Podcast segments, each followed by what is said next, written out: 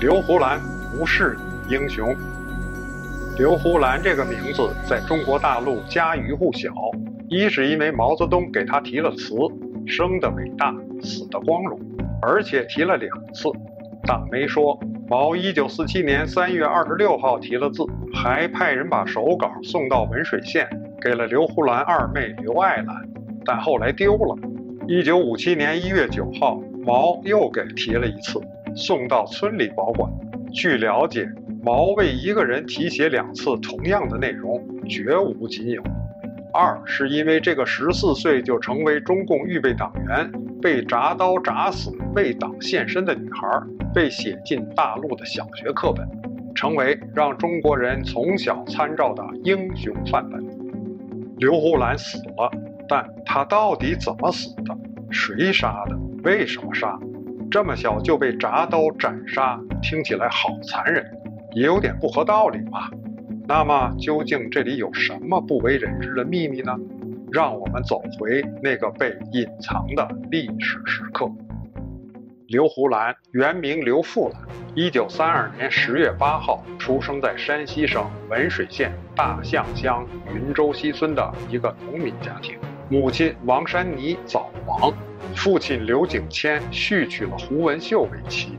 继母支持刘胡兰参加共产党地下组织的活动，还将刘富兰名中的“富”字改为自己的姓氏“胡”，从此便称刘胡兰。乡亲们后来都叫他“胡兰子”。趁着国军浴血抗战，国民政府无暇顾及地方政务，文水县共产党组织很活跃。刘胡兰八岁上小学，十岁就参加了儿童团，为八路军站岗放哨送情报。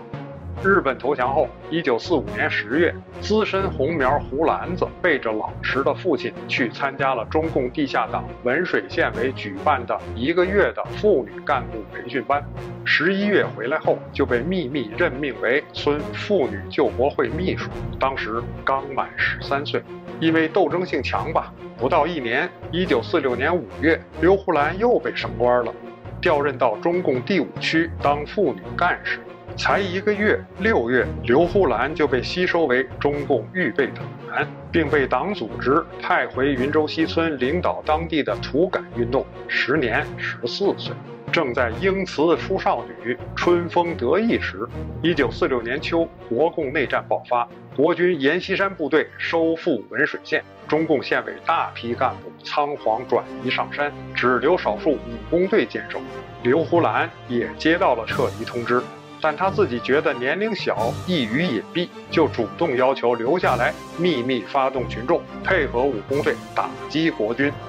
在中共官方后来的宣传中，是如此描述胡兰子生命最后一刻的：一九四七年一月十二号，因叛徒告密，刘胡兰被国军阎锡山部队和当地地主武装抓捕。在国军的威胁面前，他坚贞不屈，大义凛然地说：“怕死不当共产党。”国军于是将同时被捕的六个革命群众当场铡死，但刘胡兰毫不畏惧，从容地躺在铡刀下，时年十五岁。凡事怕揪根问底。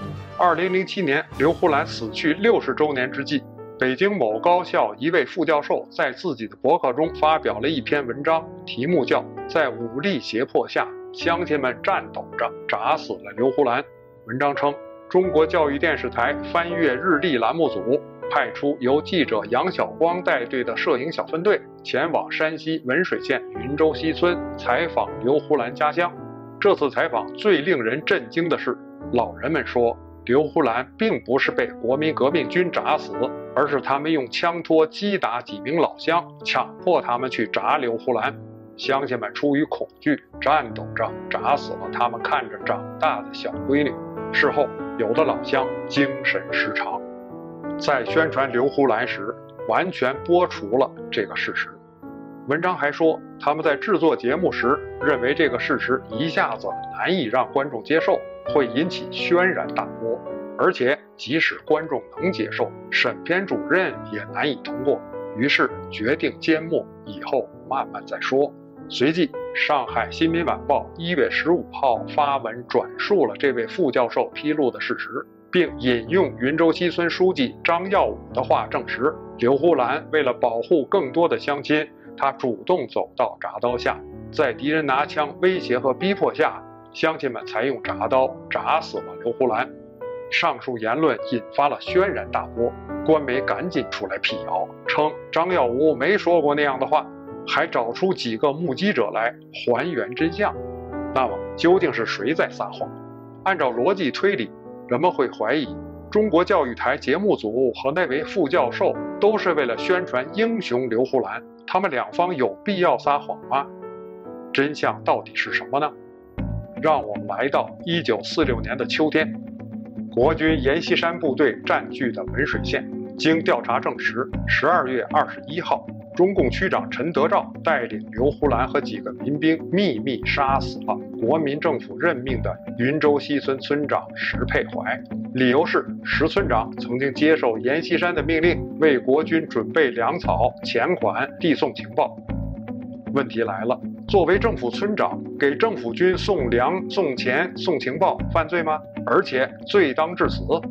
那么，中共地下组织成员随意杀害政府官员，算不算重罪？陈德昭、刘胡兰等人因为信奉马列主义，就可以违法杀人吗？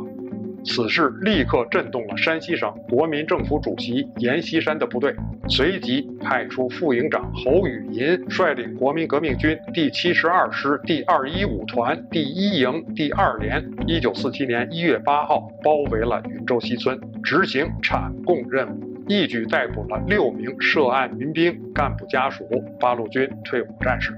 一月十二号。国军把全村人集中于村南的观音庙前，从中抓出了刘胡兰。连长劝刘胡兰：“只要你说以后不再为共产党办事了，今天就可以活下来。”刘胡兰回答：“那可办不到。”于是就出现刘最后被铡死的那一幕。据史料记载，刘胡兰的确像前面所说，是被自己人告发的。